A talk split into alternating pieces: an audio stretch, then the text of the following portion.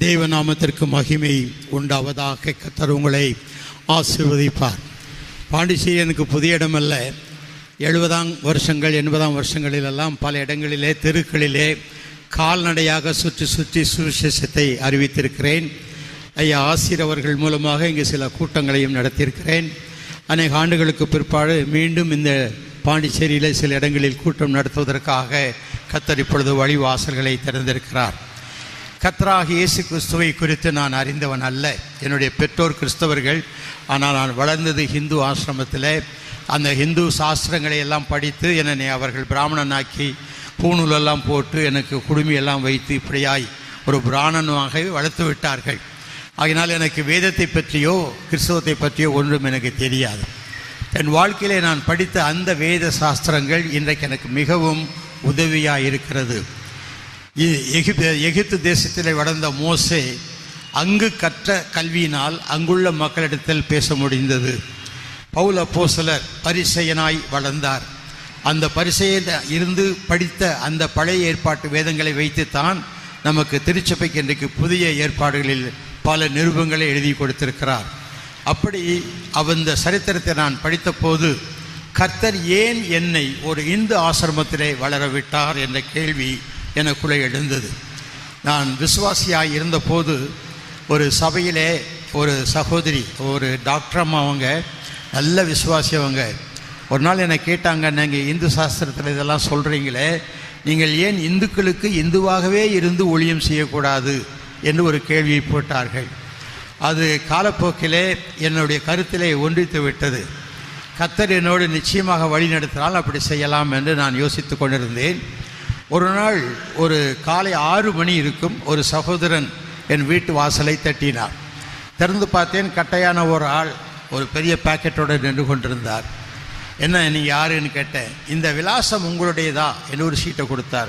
ஆமாம் என்னுடையதான்னு கேட்டேன். அப்போ பிடிங்கன்னார் என்னங்க திடீர்னு வந்து விலாசம் உங்களை தான் பிடிங்கன்னா என்ன அர்த்தம்? என்ன வச்சுருக்கீங்க உள்ள அப்படின்னு. நீங்கள் முதல்ல வாங்குங்கன்னார் வாங்கி கொண்டேன். திறந்து பாருங்க திறந்து பார்த்தா இந்த மாதிரி காவி துணி பத்து மீட்டர் வாங்கி வச்சுருந்தார். என்னங்க இதை கொண்டாந்து கொடுக்குறீங்களேன்னு கேட்டேன். இல்லை நான் ஒரு விஸ்வாசி இந்துவிலேருந்து ரட்சிக்கப்பட்டவன் ஒரு ஆசிரியர். நான் எப்போவுமே நல்ல ஊழியக்காரர்களுக்காக ஜெபிக்கிறது உண்டு. ஆண்டவரே என்னை போன்ற இந்துக்கள் ரட்சிக்கப்படுவதற்கு ஒரு நல்ல ஊழியக்காரனை நீங்கள் ஏற்படுத்தணும்.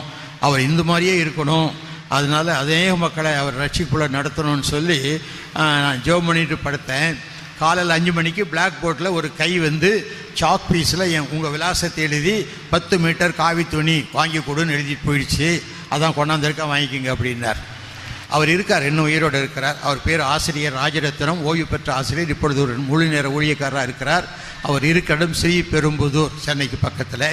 டெலிஃபோன் நம்பர் நான் தர்றேன் வேணால் நீங்கள் அடித்து கேட்டு பாருங்கள் ஆகவே வாழ்க்கையிலே கர்த்தர் இடர்படும் போது ஒரு ஃப்ராக்ஷன் ஆஃப் செகண்ட் போதும் உங்களுடைய அழைப்பு உறுதியப்படுத்துவதற்கு அப்படி கிடைத்தால் நீங்கள் அதன்படியாய் வாழவும் கற்றுக்கொள்ள வேண்டும். தேவ சமூகத்திலே பைபிளிலே பழைய ஏற்பாட்டில் எனக்கு மோசையை நல்லா பிடிக்கும் புதிய ஏற்பாட்டில் பவுல போஸ்ல பிடிக்கும். இந்த இரண்டு பேருடைய வாழ்க்கையின் மூலமாக நான் கற்றுக்கொண்ட அநேக பாடங்களை என்னை ஆண்டோருக்குள் மிகவும் வேகமாக வளர செய்தது. ஆகினால் பவுல் போஸுடைய வாழ்க்கையை நீங்கள் சரியானபடி கற்றுக்கொள்ள வேண்டுமானால் அப்போஸ்தலர் நடபடிகளின் புத்தகம். பதினேழாம் அதிகாரம். பதினாறாம் வசனத்திலிருந்து சில வசனங்களுக்குள்ளாக நாம் இன்றைக்கு சிந்திக்கப் போகிறோம். அப்போ சில நடவடிக்கைகளின் புத்தகம் பதினேழாம் அதிகாரம் பதினாறாம் வசனம் முதல். அத்தேனே பட்டணத்தில் பவுல் அவர்களுக்காக காத்து கொண்டிருக்கையில் அந்த பட்டணம் விக்கிரகங்களால் நிறை நிறைந்திருக்கிறதை கண்டு தன் ஆவியில் மிகுந்த வைராக்கியம் அடைந்து ஜெப ஆலயத்தில் யூதரோடும் பக்தி உள்ளவர்களோடும் சந்தை வெளியில் எதிர்ப்பட்டவர்களோடும் தினம்தோறும் சம்பாஷணை பண்ணினான். அப்பொழுது எப்பிக்கூரரும் ஸ்தாயிக்கருமான ஞானிகளில் சிலர் அவனுடனே வாக்குவாதம் பண்ணினார்கள். சிலர் இந்த வாயாடி என்ன பேசப்போகிறான் என்றார்கள். சிலர் இவன் அந்நிய தேவதைகளை அறிவிக்கிறவனாக காண்கிறது என்றார்கள். அவன் இயேசுவையும் உயிர்த்தெழுதலையும் அவர்களுக்கு பிரசங்கித்தபடியினாலே அப்படி சொன்னார்கள். அவர்கள் அவனை மார்ஸ் மேடைக்கு அழைத்து கொண்டு போய் நீ சொல்லுகிற புதிதான உபதேசம் இன்னதென்று நாங்கள் அறியலாமா? நூதனமான காரியங்களை எங்கள் காதுகள் கேட்க பண்ணுகிறாய். அவைகளின் கருத்து இன்னதென்று அறிய மனதாயிருக்கிறோம் என்றார்கள்.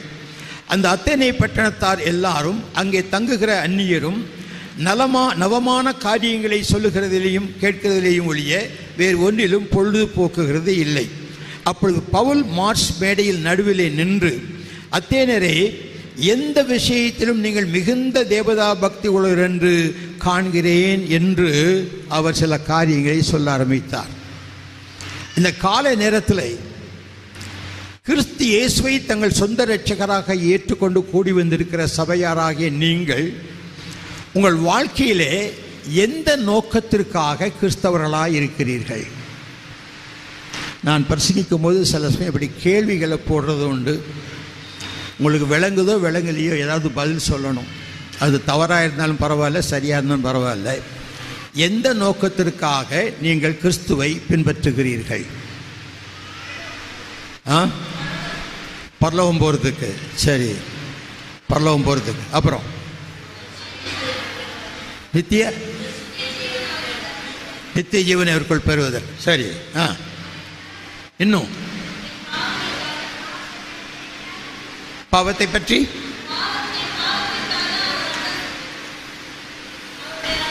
ஆ ஆ. சரி அப்புறம். ஆ?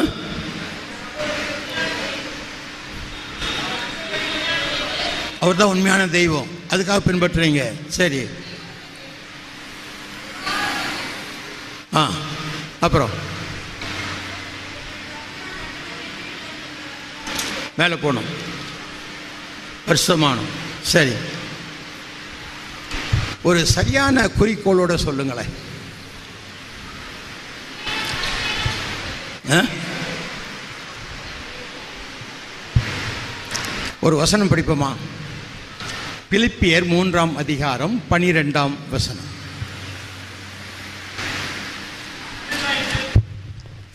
ஆ நான் அடைந்தாயிற்று அல்லது முற்றிலும் தேறினவனாவேன் என்று எண்ணாமல் கிறிஸ்து இயேசுவினால் நான் எதற்காக பிடிக்கப்பட்டேனோ அதை நான் பிடித்துக் கொள்ளும்படி ஆசையாய் தொடர்கிறேன். ஆமென். கிறிஸ்து இயேசுவினால் நான் எதற்காக பிடிக்கப்பட்டேனோ அதை நான் பிடித்துக் கொள்ளும்படி ஆசையாய் தொடருகிறேன். எதற்காக பிடிக்கப்பட்டேனோ அதை நான் பிடித்துக் கொள்ளும்படி என்று பவுல் சொல்லுகிறாரே அதை என்றால் எதை? சொல்லுங்க.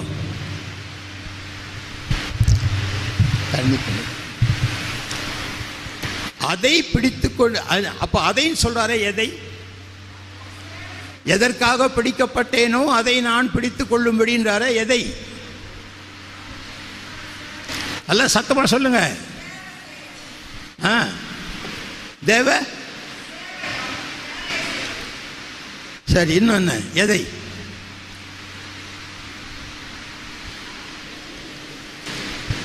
கேள்விக்கு பதில் தெரியாமையே நீங்கள் பிரசங்கம் கேட்டுட்டு போகிறதுனால தான் இந்த மௌனம். இல்லையா?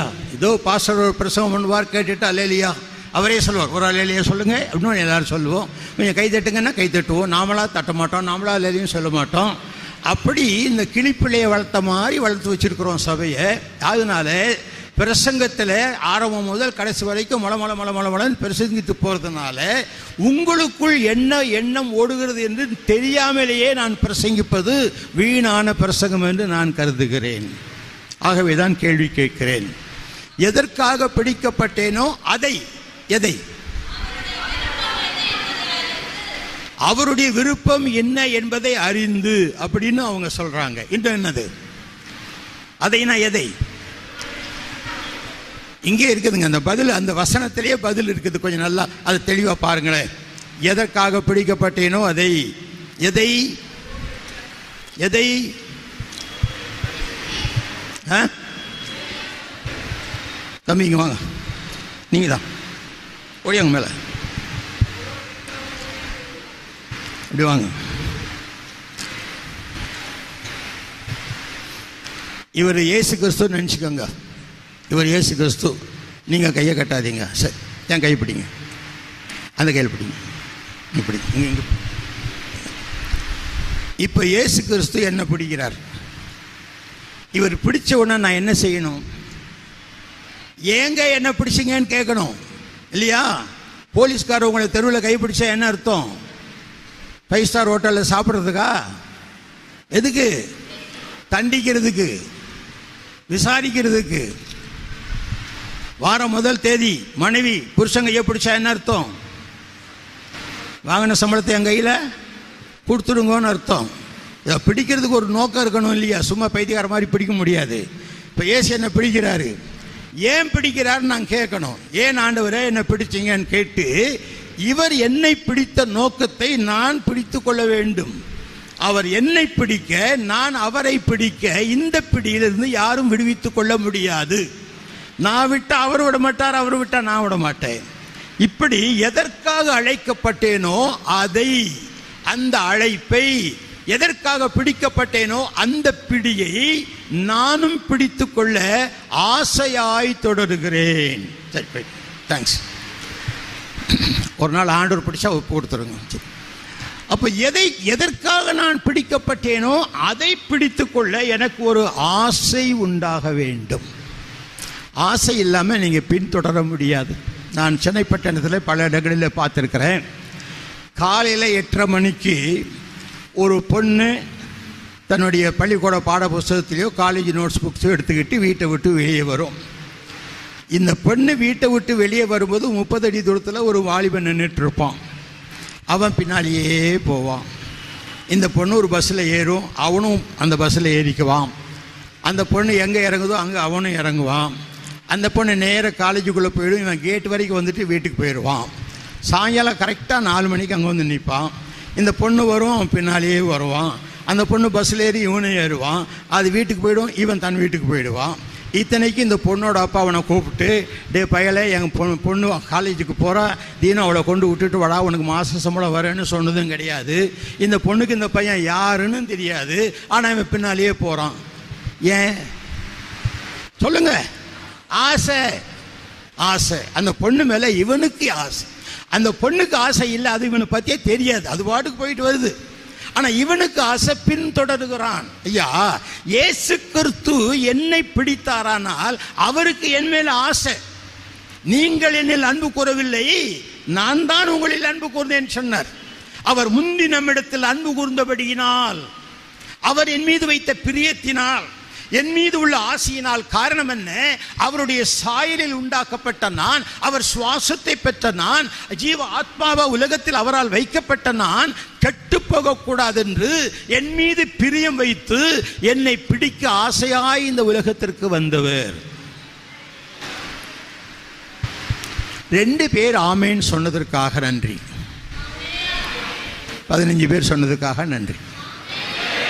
முப்பது பேர் சொன்னதுக்காக நன்றி. நூறு பேர் சொன்னதுக்காக நன்றி. முதல்ல சொல்லியிருக்கலாம்ல. ஆசையாய் தொடருகிறேன். அவருக்கு ஒரு ஆசை இருந்தது பிடிக்கப்படுவதிலே அவருக்கு ஒரு ஆசை. அத்தனை பட்டணம் சாதாரண பட்டணம் இல்லை விக்கிரகங்களினாலே நிறைந்த ஒரு பட்டணம். அங்கு மனுஷனை காட்டிலும் விக்கிரக கோயில்கள் அதிகம். மனுஷ ஜனத்தை காட்டிலும் சாமி ஜனத்தொகை அதிகம். அங்கெல்லாம் அந்த மாதிரி இருந்தது. அப்போ இந்தியாவில் விக்கிரகமே கிடையாது. மதமே கிடையாது. அத்தனை பட்டணத்தில் விக்கிரகங்களாக நிறைந்த நாடு. அதை பார்த்த பவுல் அப்போசலனுக்கு தன் ஆவியிலே ஒரு வைராக்கியம் ஏற்பட்டது. பரிசுத்தாவினால் அல்ல. தன் ஆவியிலே ஒரு ஏவுதல். இத்தனை விக்கிரங்களை வச்சு கும்பிட்டு இருக்கிறாங்களே. சத்தியம் தெரியாதபடி எப்படி இவர்களுக்கு சொல்லுவது என்று அவன் அந்த ஊரை சுற்றி பார்த்தான். அந்த விக்கிரக கோயில்கள் இருந்த இடத்துக்குள் சென்று பார்த்தான். அங்கு வைக்கப்பட்ட தேவ தேவதைகளை எல்லாம் அவன் கவனித்து பார்த்தான். இப்படியெல்லாம் பார்த்து கொண்டிருக்கும் போது ஏன்னா இவர் வர்றதுக்கு முன்னால் கொஞ்சம் ஃப்ரெண்ட்ஸ் வரணும் இன்னொரு ஊருக்கு போகிறதுக்கு ஃப்ரெண்ட்ஸ் வர்ற வரைக்கும் ஹோட்டல் ரூமில் சும்மா படுத்திருக்க கூடாதுன்னு சொல்லிட்டு ஒரு ஊர் சுற்றி பார்த்தாரு. ஆக தேவ ஊழியம் செய்ய விரும்புகிறவர்கள் என்ன செய்யணும்? ஊர் சுத்தணும். இதுக்கு ஆமேன் இல்லையா? ஊர் சுத்தணுமா வேண்டாமா? சுத்தணும். ஊழியம் செய்யணும்னா ஊர் சுத்தணும். வீட்டில் உட்காந்துக்கிட்டே ஜெபம் பண்ணுறேன் ஜெபம் பண்ணுறேன்னு சொல்லிட்டு சனிக்கிழமை ராத்திரி ஒரு பிரசங்கத்தை ஆயுதம் மணி ஞாயிற்றுக்கிழமை காலையில் சொல்லிட்டு சாயங்காலம் ஊட்டிக்கு போய் படுத்துக்கிறது இல்லை ஊழியம். ஊர் சுத்தணும். ஜனங்களை சந்திக்க வேண்டும். கத்தரா இயேசு கிறிஸ்து வானத்துக்கு ஏறும்போது என்ன சொல்லிட்டு போனாரு? நீங்கள் போய். நீங்கள் போய். சகல ஜாதிகளையும் சீஷராக்குங்கள்.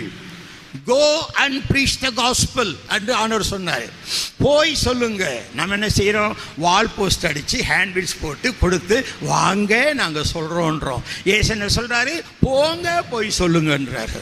அவர் போங்கன்றாரு நம்ம வாங்கன்றோம். ரெண்டும் எதிர்மறையாக இருக்குங்க. அவர் சொற்படி செய்யும் பெருங்காற்றேன்னு சங்கீதக்காரர் சொன்னான். இயற்கையெல்லாம் அவர் சொல்படி செய்யுது நம்ம மட்டும் ஒரு சொன்னதை செய்ய மாட்டோம். ஆனால் கர்த்தாவே ஆத்மாக்களை தார் எப்படி தருவார்? நீங்கள் போய் சந்திக்கணும். ஆத்மா ஆதாயம் செய்வது ஆண்டவருக்கு பிரியம். ஆத்மா ஆதாயம் செய்கிறவன் ஞானம் உள்ளவன் ஆத்மா ரட்சிப்பை சொல்லாவிட்டால் சபை அழு ஒழிஞ்சு போகும். வல்லமை இருக்காது. சும்மா போயிட்டு வந்துட்டு இருப்போம் அவ்வளோதான் ஆத்மாக்களை ஆதாயம் செய்ய வேணும். பவுல போசலன் ஊரை சுற்றி பார்த்தார். அவங்கள விக்கிரகங்களை பார்த்தார். அதை கூர்ந்து கவனித்து பார்த்தார்.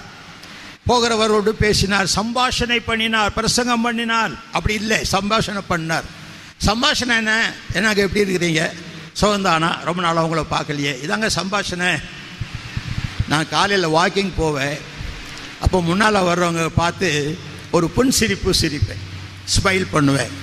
ஸ்மைல் பண்ணுறதுக்கு எவ்வளோ செலவாகும் சொல்லுங்கள் ஏங்க சொல்லுங்கள் செலவு இல்லை தானே ஏதாவது உடம்புல வேதனை இருக்கா? ஸ்மைல் பண்ணால் உடம்பு வேதனை இருக்குமா? இருக்காது.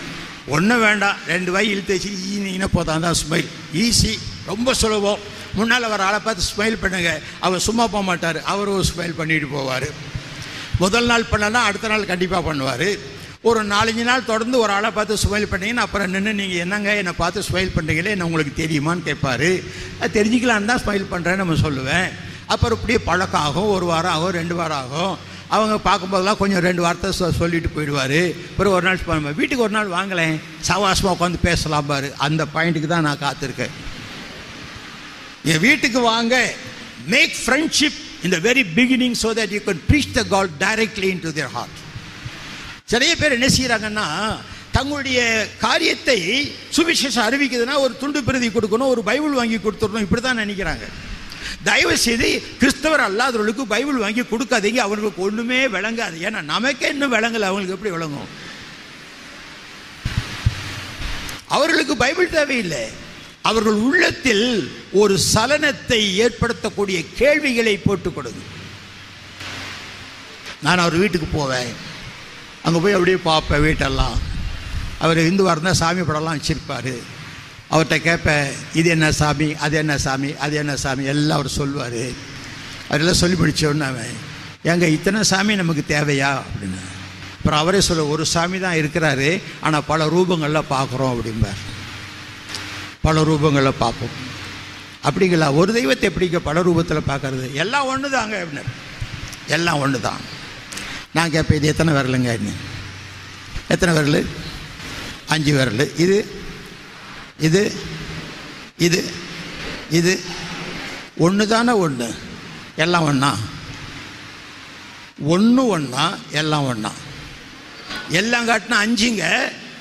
இதில் ரெண்டை மடக்குனா மூணு. ஒன்று தான் ஒன்று எல்லா சாமியும் ஒன்று இல்லை. ஒரே ஒரு தெய்வம் தான் உண்டு. அந்த ஒரு தெய்வத்தை நீங்கள் வேறு ரூபங்களில் பார்க்கிறேன் என்று சொல்லுகிறீங்களே. அப்போ பைபிளுக்கு நான் போக மாட்டேன். எடுத்த உடனே பைபிளில் சொல்ல மாட்டேன். பொன் ஒன்று பணதி பல பல என்று சொல்லுகிறவர்களே பொதுமகளை குலமகளுக்கு ஒப்பிடப்போமோ தம் மன்னவர்தம் இருக்கும் அரசாட்சிதனில் மதியிலார் தமை வைத்து வணங்குவாரோ? இதெல்லாம் அவங்க அவங்க பாட்டு. ஹிந்து புலவர்கள் பாடின பாட்டு. பொன் ஒன்று அந்த ஒரு தங்கத்தில் விதவிதமான நகைகளை செய்வது போல ஒரு கடவுளை பல ரூபங்களில் செய்து நாங்கள் மகிழ்கிறோம். என்று சொல்லுகிறீர்களே பொதுமகளும் பெண்தான் குலமகளும் பெண்தான் ரெண்டு பேரும் ஒன்றா ஐயா கல்யாணம் பண்ணி லட்சணமாக குடும்பம் நடத்துகிற பொண்ணும் பொண்ணு தான் வேசித்தனம் பண்ணி விபச்சாரம் பண்ணுறவளும் பொண்ணு தான் ரெண்டு பேரும் பொண்ணு நடத்தல ரெண்டு பேரும் ஒன்றுன்னு சொல்லுவீங்களா? தன் நிகர் இல்லாத சர்வேசன் தன்னை தான் வணங்கா எரிநரையில் தவிக்கும் பேயை உண்ணி வணங்குவோர் மோட்சம் இழந்து எரிநரையில் வீழ்வார் என்று அந்த பாடல் சொல்லுகிறது. இந்த மாதிரி சில பாடல்கள் எல்லாம் நம்ம சுவிசேஷத்துக்கு பயன்படுத்தணும். நம்ம பைபிளையே வச்சுட்டு சொல்லக்கூடாது. பவுல போசலன் அந்த அத்தேனை பட்டணத்தில் முதலாவது விக்கிரகங்கள் இருக்கிறத பார்த்து எரிச்சல் அடைந்தார். வைராக்கியம் கொண்டார். அங்கே உள்ள மக்களோடு பேசினார் சம்பாஷணை பண்ணினார். அவங்க கூட நல்லா சம்பாஷணை பண்ணி அவங்களுக்கும் உங்களுக்கு நல்லா ஒரு ரெண்டு மூணு நாளாக பழக்கம் ஆயிடுச்சு. அப்போ ஒருத்தர் சொன்னார் ஏன் ஏன் எங்ககிட்டே பேசுகிற மேடையில் நின்று பேசியன்னு அவங்க மேடையில் கொண்டு போய் விட்டான். அவங்க மேடையில் நின்று ஆரம்பிச்சார் பாருங்க பரிசுங்க ஏ விக்கிரகாராதனைக்காரரே கல்லையும் மண்ணையும் வணங்குகிறவர்களே அப்படின்னு அவன் பிரசவம் பண்ண அவன் கல்லெடுத்து அடிச்சிருப்பான். அவர் என்ன சொன்னாராம்? நீங்கள் மிகுந்த தெய்வ பக்தி உள்ளவர்கள் என்று காண்கிறேன். யா மற்றவனுடைய பக்தியை பாராட்ட அறிந்து கொள்கிறவன் ஆத்தும ஆதாயத்தை சீக்கிரமாய் செய்ய முடியும். அவங்க பக்தியை பாராட்டணும். என்னதான் படிச்சிருந்தாலும் டை கட்டிட்டு பிரீத் கேஸ் தூக்கிட்டு போனாலும் ஒரு சாமி சப்பரத்தில் வந்து அப்படியே கீழே வச்சுட்டு நெடுஞ்சாங்காலியை கீழே விழுந்து கூப்பிடுறானே அந்த பக்திக்கு சமமாக நம்முடைய பக்தி சொல்ல முடியுமா? கடவுள் பக்தினாலே உடம்பை சிதைத்துக் கொள்கிறானே அவனுடைய பக்தி எவ்வளவு? நம்ம பார்த்தா இப்படிலாம் செய்கிறாங்க பேய் பிசாசு அப்படின்னு சொல்கிறோம் ஆனால் அவனுக்கு பக்தி இருக்கிறது. அந்த பக்தி சரியான வழியிலே போகவில்லை. ஆகவே அவனை திசை திருப்ப பவுல் எடுத்துக்கொண்ட முயற்சிகள் என்ன? வானத்தையும் பூமியும் உண்டாக்கின தேவனானவர் மனுஷன் கையிலினால் கட்டின கோவிலில் வாசம் பண்ணுகிறது இல்லை. பைபிள் சொல்லுதுங்க நம்ம தென்னாட்டில் சைவ சித்தாந்தத்தில் கோயிலாவது ஏதடா குளமாவது ஏதடா கோயிலும் குளமும் தேடும் குலாமரே கோயிலும் மனத்துள்ளே குளமும் மனத்துள்ளே அப்படின்னு ஒரு பாடல் இருக்கு. இன்னொரு பாட்டு உங்களுக்கு எல்லாருக்கும் கொஞ்சம் தெரியும். நட்ட கல்லை தெய்வம் என்று நாலு புஷ்பம் சாத்தியே சுற்றி வந்து முணமுணன்று சொல்லும் மந்திரம் ஏதடா? நட்ட கல்லும் பேசுமோ? நாதன் உள்ளிருக்கையில் சுட்ட சட்டி சட்டுவம் கரிச்சுவை அறியுமோ? இதெல்லாம் நல்ல பாடல்கள். தேவன் எங்கே இருக்கிறார்னா தூணிலும் இருப்பார் துரும்பிலும் இருப்பார்னு ஒருத்தர் சொன்னார். இருக்க மாட்டாருங்க அங்கெல்லாம். தேவன் இருக்கிற ஒரே ஒரு இடம் மனிதனுடைய சரீரமாகிய கோயில். அதை தமிழ் மக்கள் நன்றாக அறிந்து வைத்திருக்கிறார்கள். சைவ சித்தாந்தம் மனமே கோயில் என்பதை உறுதியாக நம்புகிறார்கள். உள்ளம் பெரும் கோயில் ஊனுடம்பு ஆலயம் வள்ளல் பெருமானுக்கு வாய் கோபுர வாசல் என்று அவர்களுடைய பாடல்கள் சொல்லுகிறது. நம்ம பைபிள் வந்து சொன்னால் அவனுக்கு விளங்காது முதல்ல. ஆரம்பத்தில் நான் சொல்லவே மாட்டேன். இந்த வேதங்கள் இந்த இதில் பட்டினத்தார் இப்படி சொல்லியிருக்கிறாரே சிவவாக்கியர் இப்படி சொல்லியிருக்கிறாரே என்று சொல்லும்போது அவர்கள் யோசிக்கிறாங்க. அது எங்கதிலெல்லாம் அப்படி இருக்கான்னு கேட்குறாங்க.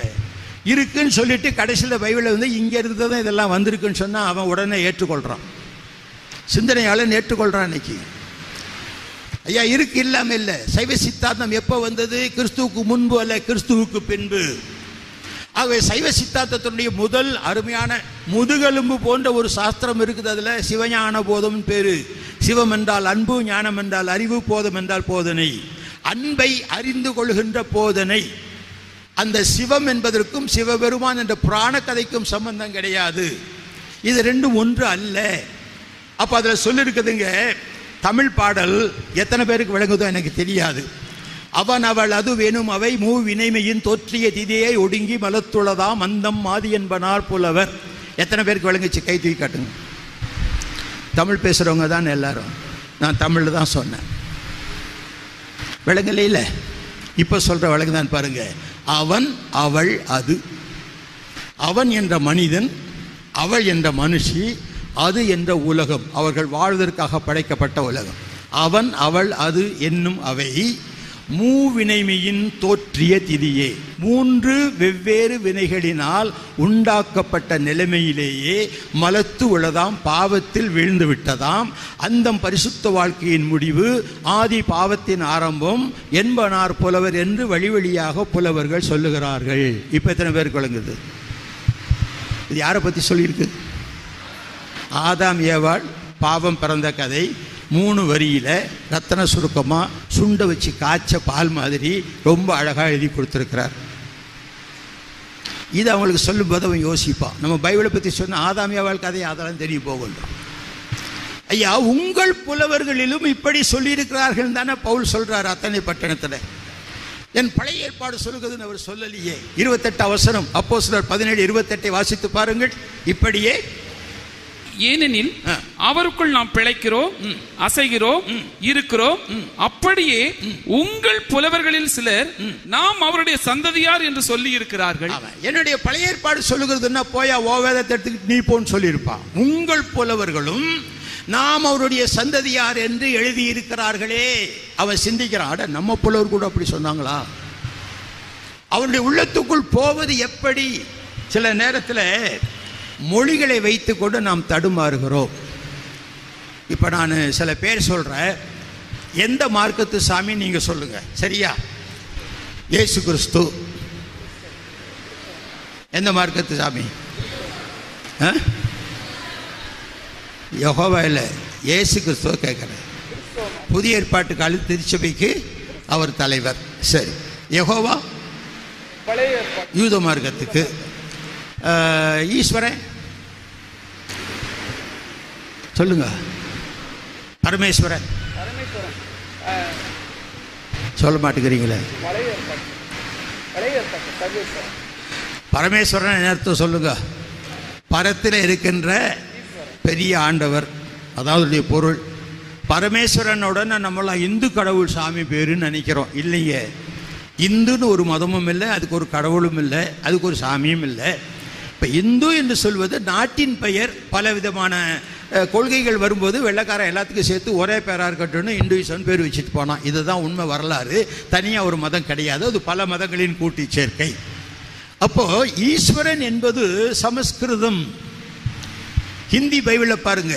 ஆதிமே பரமேஸ்வர்னு ஆரம்பிக்குது. பரமேஸ்வரன் தான் உலகத்தெல்லாம் உண்டாக்குனார்னு எழுதியிருக்கு.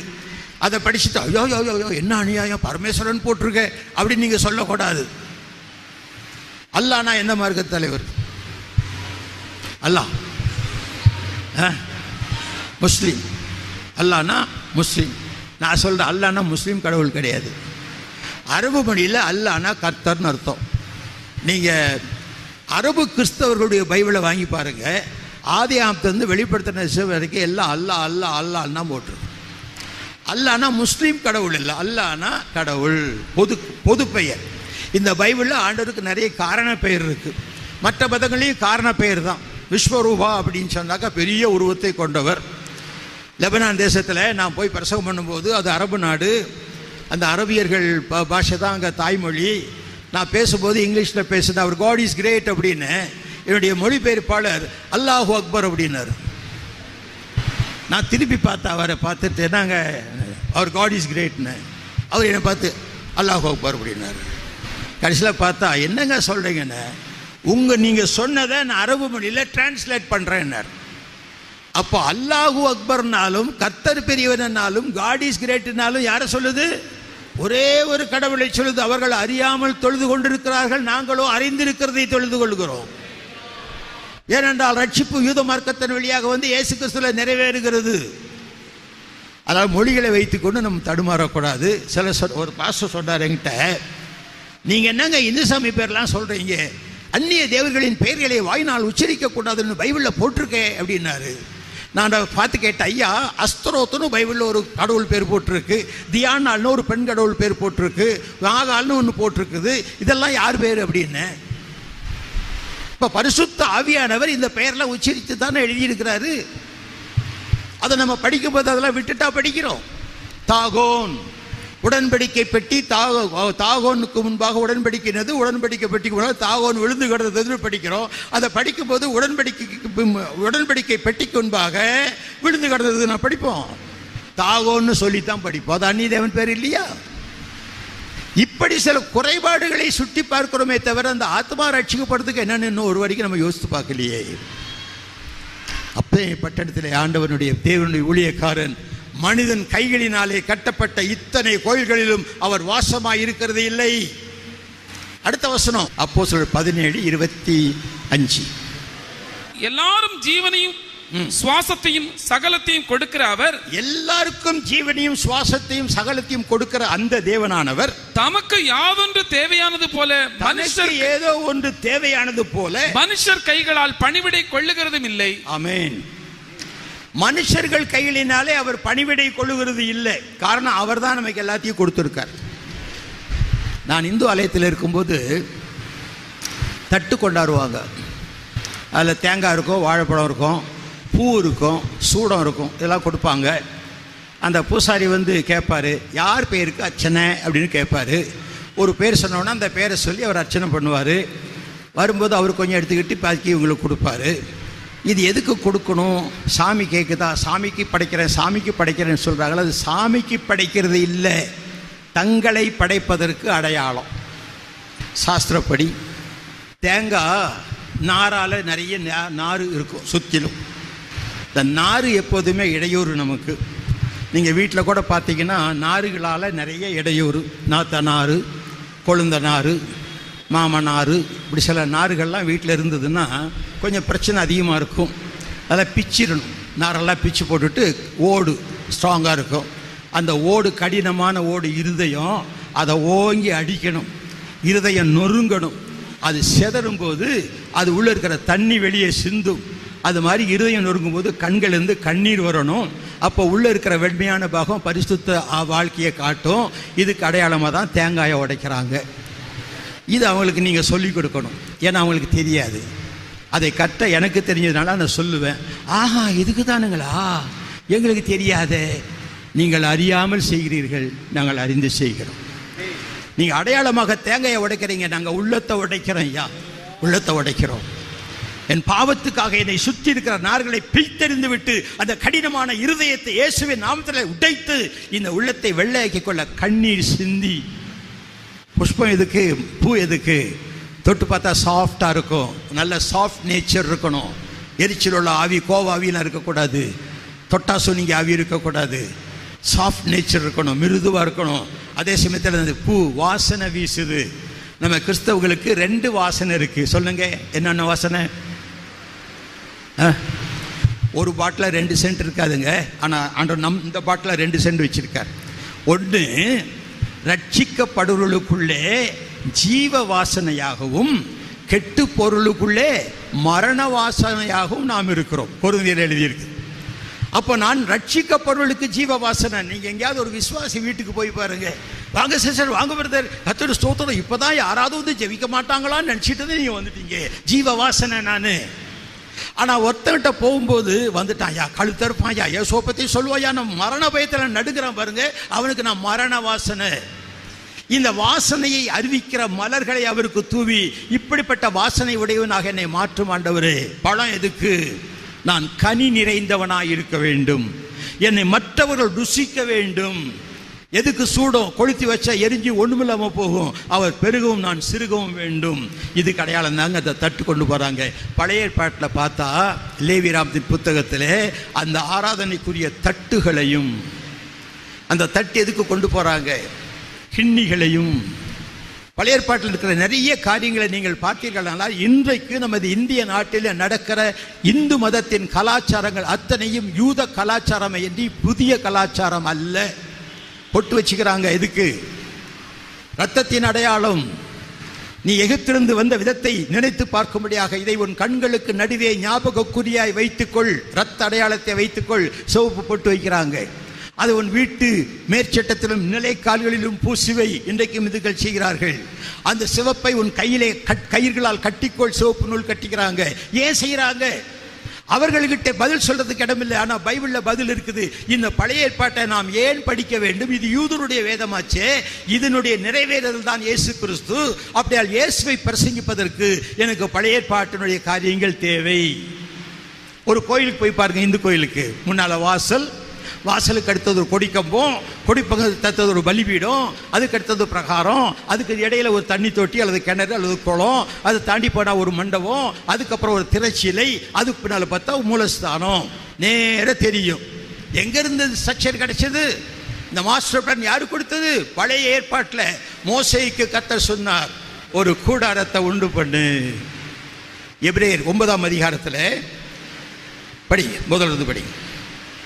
அன்றியும் முதலாம் உடன்படிக்கையானது ஆராதனைக்கேற்ற முறைமைகளும் பூமிக்குரிய பரிசு பரிசுத்த ஸ்தலமும் உடையதா இருந்தது எப்படி எனில் ஒரு கூடாரம் உண்டாக்கப்பட்டிருந்தது.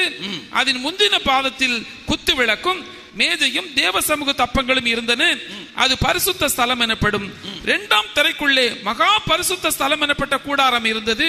அதில் பொன்னார் செய்த தூப கலசமும் முழுவதும் பொற்தகடு பொதிந்திருக்கப்பட்ட உடன்படிக்கை பெட்டியும் இருந்தன. அந்த பெட்டியில் மன்னா வைக்கப்பட்டிருந்த பொற்பாத்திரமும் ஆரோனுடைய தளிர்த்த கோலும் உடன்படிக்கையின் கற்பலைகளும் இருந்தன. அதற்கு மேலே மகிமையுள்ள கேர்பீன்கள் வைக்கப்பட்டு கிருபாசனத்தை நிலையிட்டிருந்தன இவைகளை குறித்து விவரமாய் பேச இப்பொழுது சமயம் இல்லை அப்போ எப்போ சமயம்? இப்போ சமயம் இல்லைன்னா எப்போ சமயம்? நல்லா ஆரம்பிச்சுட்டு அவர் பாட்டுக்கு அந்த இடத்துல விட்டுட்டு ஓடிட்டார். இப்போ சமயம் இல்லைன்னு. நல்ல வேலைக்கு ஆவியானவர் இருக்கிறார். நம்மளை போதித்து நடத்துகிறவர்.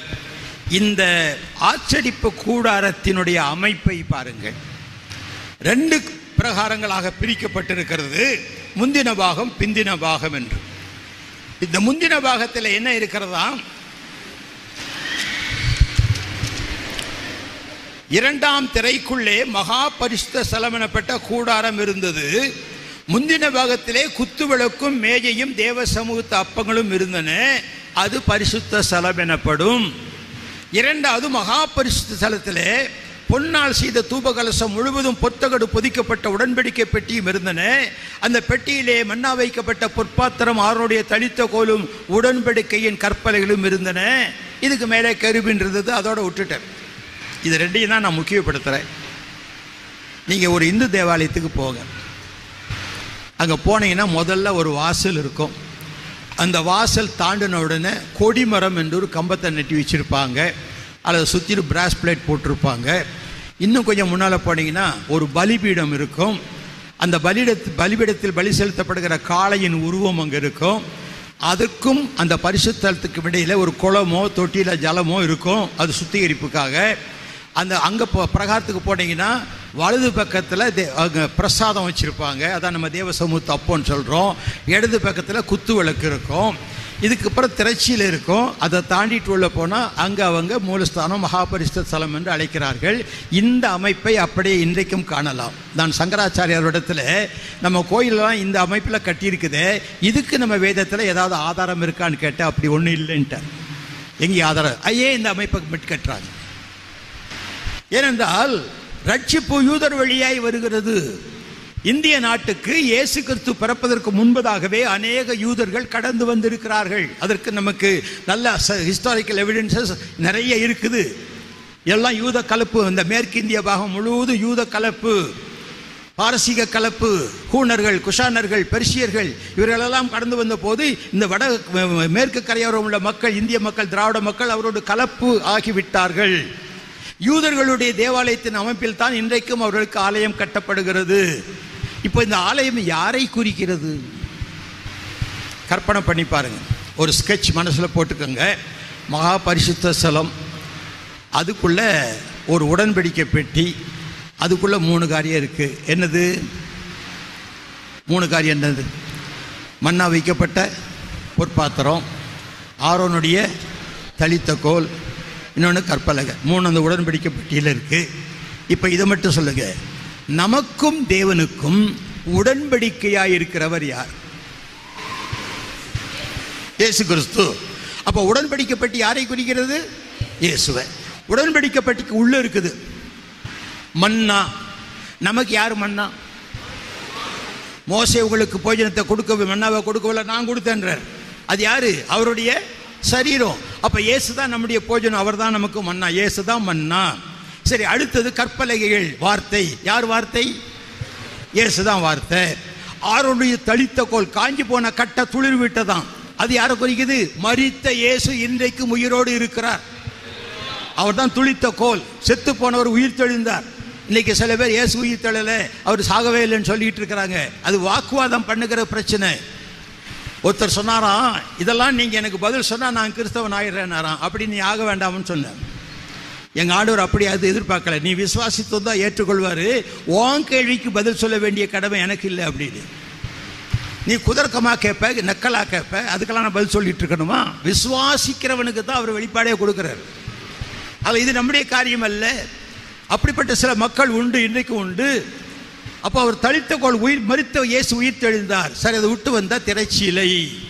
அப்போ நமக்காக கிழிக்கப்பட்ட திருச்சிலை யாரு? இயேசு. திரைச்சிலும் இயேசு தான் அதுக்கு பேர் இருந்தால் முன் முற்பகுதி பார்க்குறோம். முதலாம் உடன் அந்த அந்த பிரகாரத்தை பார்க்குறோம். அது ஒரு பக்கத்தில் சமூகத்து அப்பம். நமக்காக அப்பமாக மாறினவர் யாரு? நானே ஜீவாப்பம்னு சொன்னவர் யாரு? ஏசு கிறிஸ்து. குத்துவலுக்கு ஒளி தருகிறது. நான் உலகத்துக்கு ஒளியா இருக்கிறேன்னு சொன்னவர் யாரு? இயேசு கிறிஸ்து கீழே இறங்கி வந்தா நம்மை சுத்திகரிக்கும் தண்ணீராய் இருக்கிறவர் யாரு? இயேசு கிறிஸ்து வசனமாகிய தண்ணீரினால் நாம் சுத்திகரிக்கப்படுகிறோம் அதுக்கு கீழே வந்தா அங்க ஒரு பலிபீடம். நமக்காக பலிபீடத்தில் மறித்தவர் யாரு?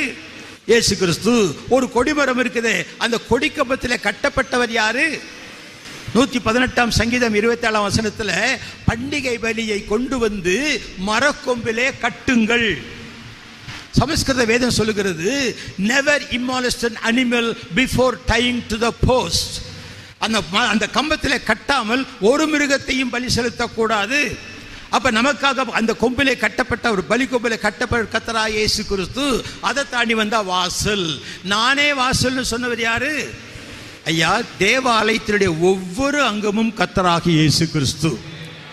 அந்த தேவன் உலகத்தை எல்லாம் ஒரு வார்த்தையிலே உண்டாக்கினார். எல்லாம் உண்டாக கடவுது என்று சொன்னவர் மனிதர் உண்டாக கடவுது மனுஷிகள் உண்டாக கடவுது என்று சொல்லாமல் தன் கையினாலே ஒருபடி மண்ணை எடுத்து அதை தன் சாயலிலே உருவாக்கி அதற்கு தன் சுவாசத்தை கொடுத்து ஜீவ ஆத்மா வகனை உண்டாக்கினவர். என்னுடைய சுவாசத்தை பெற்ற இந்த மனுகுலம் என்னுடைய ரூபத்தை பெற்றிருக்கிற மனுகுலம் கெட்டு போகக்கூடாது என்பதற்காக அவரும் தன்னுடைய மாம்ச சாயலில் நம்மை போல வந்து தன்னுடைய மாம்சத்தை ஆக்கினைக்குள்ளாக தீர்த்து தன் ஆத்மாவை மரணத்தில் ஊற்றி தன் ஆவியை பிதாவுக்கு ஒப்பு கொடுத்து என் ஆவி ஆத்மா சரீரத்துக்காக தன்னை முற்றிலும் அர்ப்பணித்தாரே அந்த இயேசு கிறிஸ்து தான் ஒரே மெய்யான தேவன். வேறு ஒருவராயிலும் இல்லை. இப்படி பழைய ஏற்பாட்டு காரியங்களை இந்தியாவில் உள்ள இந்து மக்கள் நினைக்கிற சாஸ்திர வேதங்களிலும் பொதிந்து கிடக்கிற உண்மைகளை சேர்த்தால் அநேக பேர் கிறிஸ்துவை ஏற்றுக்கொள்வார்கள். நான் பேசுகிறேன் பேசிக்கிட்டே இருப்பேன் நான் வாயாடி. அன்னைக்கு ஆட ஆரம்பித்த வாய் இன்னும் நிற்கவே இல்லை ஆடிக்கிட்டே இருக்குது. ஏன்னா பவுல போசலனுக்கு ஜனங்கள் வச்ச பேர் என்ன? வாயாடி. ஊழியக்காரனுக்கு என்ன இருக்கணும்? வாயாடுற சக்தி இருக்கணும். நல்லா வாயாடுங்க. சாப்பிட்றதுல இல்லை. வாயாடினா சில மென்னுக்கிட்டே இருப்பாங்க. அந்த இது இல்லை. சில கம்மு மென்னுக்கிட்டு இருப்பாங்க. இந்த வாயாடுறது இல்லை. நல்லா வாயாடணும். பேச தெரியணும். என்ன சொன்னாலும் நம்ம அதை ஏற்றுக்கொள்ளணும். நம்மளும் அவனை விடாமல் சொல்லிக்கிட்டு இருக்கணும். அந்த வாயாடி என்ன சொல்ல போகிறான் என்று அவர்கள் கவனித்தார்கள். நீங்கள் நல்லா வாயாடினீங்கன்னா வாயாடுறதுக்கு இடம்லாம் பார்க்காதீங்க மேடையெல்லாம் பார்க்காதீங்க. டீ கடையில் போய் நான் உட்காந்துக்கிட்டேன்னா ஒரு டீயை வாங்கி வச்சுக்குவேன் முன்னால். பக்கத்தில் உள்ள இருக்க சாமி எங்கே போகிறீங்க? நீங்கள் யார்? இந்த துணியினுடைய மகிமை அது. இது என் பக்திக்காகவோ நான் மகான்னு காட்டுறதுக்காகவோ போடலைங்க. எனக்கு பத்து மீட்டர் துணி வாங்கி கொடுத்தாரே. அந்த தேவதாசன் சொன்னார் இவ்வளோ வேத சாஸ்திரம் சொல்கிறீங்களே பவுல் யூதனுக்கு யூதன் கிரேக்கனுக்கு கிரேக்கன் நியாயப்பிரமாணம் உள்ளவனுக்கு உள்ளவன் இல்லாதவனுக்கு இல்லாதனாலும் சொன்னார். நீங்கள் ஏன் இந்தியாவுக்கு இந்தியன் இந்துக்களுக்கு இந்துவாக இருக்கக்கூடாதுன்னு கேட்டார். அதனால் போட்டுக்கிட்டேன். என் மனைவி கிட்ட கேட்டேன். நீங்கள் போட்டுக்கோங்க அதை பற்றி நான் ஒன்றும் கவலைப்படல. ஆனால் கடத்தருக்குள்ளே போனால் நீங்கள் முன்னால் போக நான் பின்னால் வரமா ஏன்னா சாமியார் பொங்கட்டாட்டியே சொல்லிவிடுவாங்களாம். அது எங்கள் பிள்ளைங்க ஸ்கூல் படிக்கும்போது பேரண்ட்ஸ் மீட்டிங்க்கு அப்பா வேண்டாம் அம்மா மட்டும் வாங்கன்னுவாங்க. ஏன்னா சாமியார் பிள்ளைன்னு சொல்லி போடுவாங்க என் பிள்ளைங்களுக்கு இஷ்டம் இல்லை என் மனைவிக்கு இஷ்டம் இல்லை எனக்கும் இஷ்டம் இல்லை ஆனால் அதை போட்டிருக்கேன். ஏன்? இதை பார்த்து ஒருத்தன் மாட்டிக்கிறான். சாமி யார்? ட்ரெயினில் போனாலும் சரி பஸ்ஸில் போனாலும் சரி ஃப்ளைட்டில் போனாலும் சரி எனக்கு பக்கத்தில் இருக்கிற என்னை உத்து உத்து பார்ப்பான். அதுக்கு தகுந்த மாதிரி கொஞ்சம் முடியெல்லாம் விட்டு ஒருத்தர் கேட்டார் தலையில் மொட்டை இல்லை நெத்தியில் பட்டை இல்லை கழுத்தில் கொட்டை இல்லை நீங்கள் யார்? அப்படின்னா அப்போ நம்ம பதில் சொல்லணுமே யாருன்னு கேட்டா கையை பிடிச்சிக்குவேன் உடனே. சொல்ல ஆரம்பிப்பேன். ரெண்டு மணி நேரம் சொல். ரெண்டு வார்த்தை தான் கேட்டான். சாமி யாருன்னு. ரெண்டே வார்த்தை.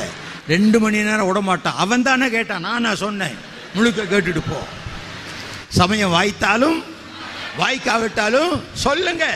எந்த வகையிலாலும் சொல்லுங்க? சொல்லியே தீரணும் கண்டிப்பா. சொல்லாவிட்டால் சொல்லாவிட்டால் சொல்லாவிட்டால் யாருக்கு கையோ? அதை சொல்ல மாட்டேங்கிறீங்களே.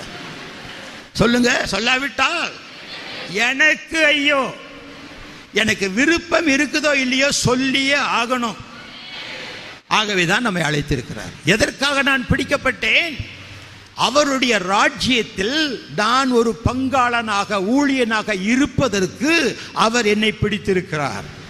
ஐயா தேவன் மனுஷன் கையினாலே பணிபடி கொள்கிறவர்கள் சொல்லிட்டு எல்லாரையும் ஒரே ரத்தத்தினாலே உண்டாக்கி இருக்கிறார் ஒரு ஆமேன்னு சொல்லுங்க பார்க்கலாம். நீங்களே சொல்லுவீங்கன்னு பார்த்தேன் ஒருத்தரும் சொல்லலை. அதனால நான் பாஸ்டர்கள் வழியே நானும் கையாடு ஒரு ஆமேன்னு சொல்லுங்க ஒரு அலையிலையா சொல்லுங்க ஒரு கைதட்டல் கொடுங்க. இப்படிலாம் சொல்ல வேண்டியதாக இருக்குது. என்னைக்கு தான் நீங்களாக செய்ய போகிறீங்களோ தெரியல. அதுக்குன்னு சும்மா எதுக்கெடுத்தாலும் படப்படான்னு கை தட்டிகிட்டு இருக்காதீங்க. தேவன் சொல்லுகிறார் இவைகளெல்லாம் உண்டாக்கின கத்தர் ஒரே ரத்தத்தினாலே மனுஷ மனுஷ ஜாதி உண்டாக்கினார். அப்படின்னா ஒரு ரத்தத்தினால் படைக்கப்பட்ட நமக்குள் எப்படி ஜாதி வித்தியாசம் வரும்? சொல்லுங்க.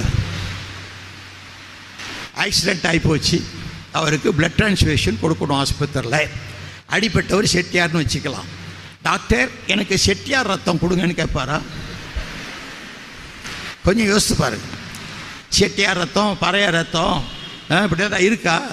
ரத்தத்தில் ஒரே ரத்தத்தில் யாராவது உண்டாக்கியிருக்கிறார் அது நாலு குரூப் வச்சுருக்கார். இன்றைக்கி இந்த வித்தியாசம் ஏன் வருது? அப்போ நம்ம யாரை விசுவாசிக்கிறோம்?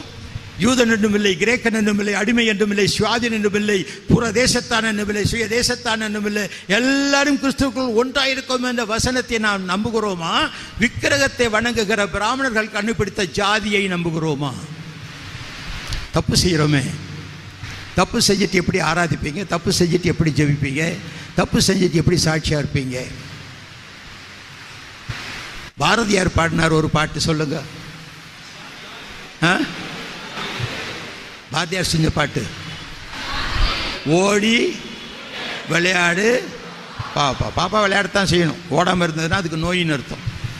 ஓடி விளையாடணும். ஓய்ந்திருக்கக்கூடாது. தொட தொடர்ந்து ஏதாவது செஞ்சிட்ருக்கணும் கூடி விளையாடணும். என் பிள்ளைய நீ அடிச்சு என் பிள்ளை ஏன் என் பிள்ளை அடிச்சு? நம்ம சண்டை போட்டிருப்போம். அதை வந்து ரெண்டு திருப்பி சேர்த்து விளையாண்டுக்கிட்டு இருக்கோம். அது பிள்ளை அது அந்த பாப்பாவுக்கு சொல்கிறாரு ஜாதிகள் இல்லையடி பாப்பா குலத்தாட்சி சொல்வது பாவம்னு சொன்னாரே. ஒரு இந்து மனுஷன் பாடி வச்சிருக்காதியா பராமரர் பாடியிருக்கிறார் ஆனால் கிறிஸ்தவத்தில் இத்தனை ஜாதியும் ஜாதி வித்தியாசங்களும் போதகர்களுக்குள்ளும் மிஷனரிகளுக்குள்ளும் இருக்குதே. காரணம் என்ன? அப்போ நம்ம எப்படி கிறிஸ்துவ பண்பாட்டுக்கு உடையவர்கள் ஆகியிருப்போம் இதெல்லாம் சிந்திச்சு பாருங்கள் ஒரே ரத்தத்தினால் உண்டாக்கினவர். சகலவற்றையும் உண்டாக்கினவர். மனுஷனை மாத்திரம் ஒரே ரத்தத்தினால் உன் உலகமெங்கிலும் உள்ள மனுஷர்கள் ஒரு ஆதாம் ஒரு ஏவாழ்ந்து தோன்றியவர்கள். ஆகினால் அவர்களுக்குள்ள ஜாதி இல்லை. இதெல்லாம் அவர் விவரித்து கொண்டு வர்றார். இந்த பதினேழாம் அதிகாரத்தில் சொல்லி இப்படி நாம் எல்லாரும் அவருடைய ஜனங்கள் என்று உங்கள் புலவர்கள் சொல்லி இருக்கிறார்கள். இப்போ எதற்காக என்னை பிடித்தார்? பவுல் எதுக்காக பிடிக்கப்பட்டார்? எதற்காக பிடிக்கப்பட்டேனோ அதை அனன்யாவிட்ட சொல்றாரு நான் எதற்காக பவுல பிடித்த தெரியுமா அனன்யாவே? அவன் யூதருக்கும் புற ஜாதிகளுக்கும் புற ஜாதியுடைய ராஜாக்களுக்கும் என்னுடைய வார்த்தைகளை கொண்டு சொல்ல வேண்டும். எதற்காக பிடித்தார்? உங்களை எதுக்காக பிடிச்சிருக்கார்? மோசை எதுக்காக பிடிச்சார்? அனிமித்தட வீடாகிய எகிப்திலிருந்து ஜனங்களை கொண்டு வருவதற்கு உங்களை ஏன் பிடிச்சார்? பாவத்துக்கு அடிமையாக கிடக்கிற மக்களை கொண்டு வருவதற்கு. தாவீதை ஏன் பிடிச்சாரு? அவன் பாட்டுக்கு ஆடு மேய்ச்சிக்கிட்டு இருந்தான். அவனை போய் பிடிச்சிட்டு வந்தார்.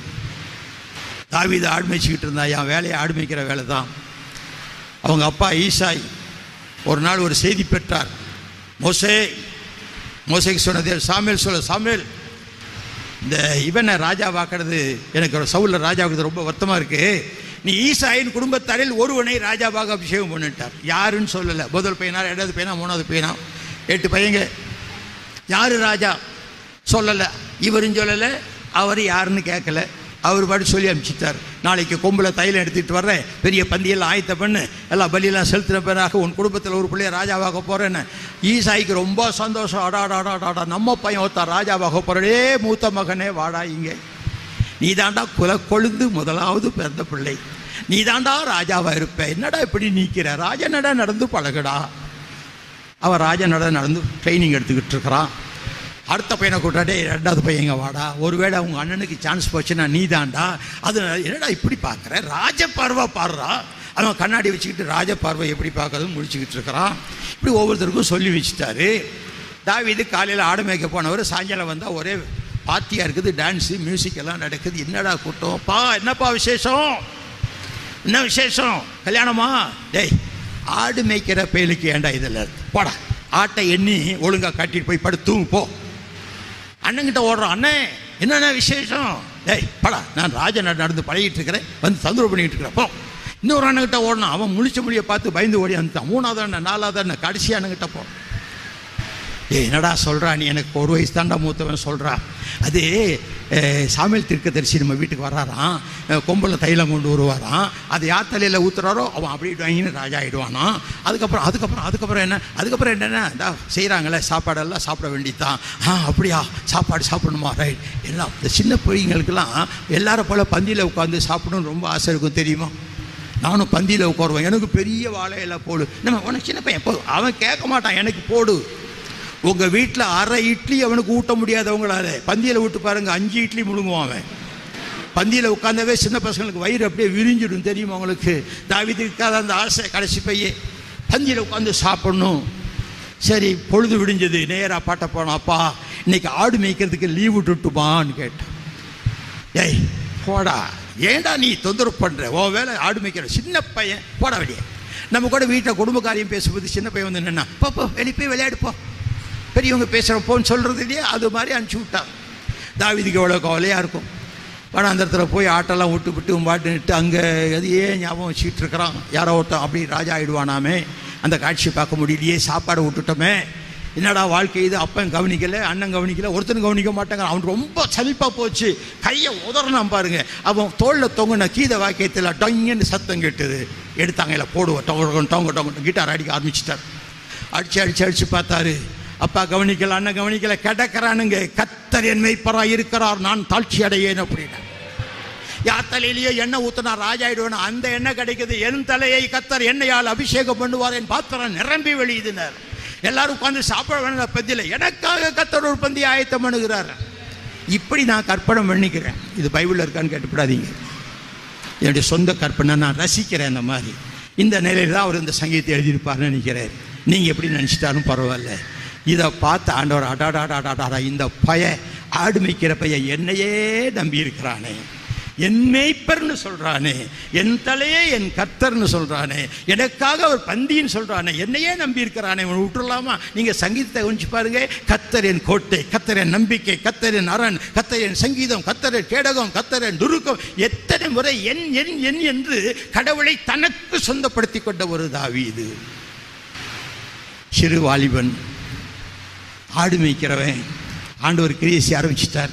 ஈசாய் எங்கே உன் பிள்ளை? ஏ நம்பர் ஒன் அவர் சும்மா ராஜகம்பீரமாக நடந்து வந்தார். அவர் நடந்து வர்ற ரா- அந்த நடையை பார்த்துட்டு சாமியல் தீர்க்கதரிசி இவன் தான் ராஜா போல் இருக்குது. நான் மாதிரி நடக்கிறான் தெரியுமா? அப்படின்னு பாராட்டேன் நம்ம கூட சில சமயத்தில் பாஸ்டருக்கு நல்லா ஒழுங்காக நடந்துக்கிறது இல்லையா? அது மாதிரி நினச்சிக்கோ. உன் நடைய பார்த்து பாஸ்டர் ஏமாந்துருவார் சில சமயத்தில். அந்த மாதிரி நட நம்ம வச்சிருக்கிறோம். கத்தர் பார்த்தாரு சாமுவேலே நீ வெளியே பார்க்குறப்பா நான் உள்ளே பார்க்குறேன் இவனை போ சொல்லிட்டார். போடா அப்படின்ட்டார். ராஜா மாதிரி வந்தவன் கூஜா மாதிரி போயிட்டான் வெளியே. நம்பர் டூ திரு திரு திரு முழிச்சிட்டு வந்தான். மொழியே திருட்டு மொழியாக இருக்குது. இவன் எங்க ராஜா? நீயும் போடான்ட்டான் மூணாவது வந்தான். உன் பேர் என்னன்னார்? சம்மா அப்படின்னா. போடா சும்மா அப்படின்ட்டார். எல்லாம் ஒருத்தன ஏழு போயிடுச்சு. உடனே ஈசாயை கூப்ப ஈசா இங்கே வா. இவ்வளோதான் பிள்ளைங்களா? அந்த காலத்தில் கேட்ட கேள்வி இவ்வளவுதான் உனக்கு பிள்ளைங்களா?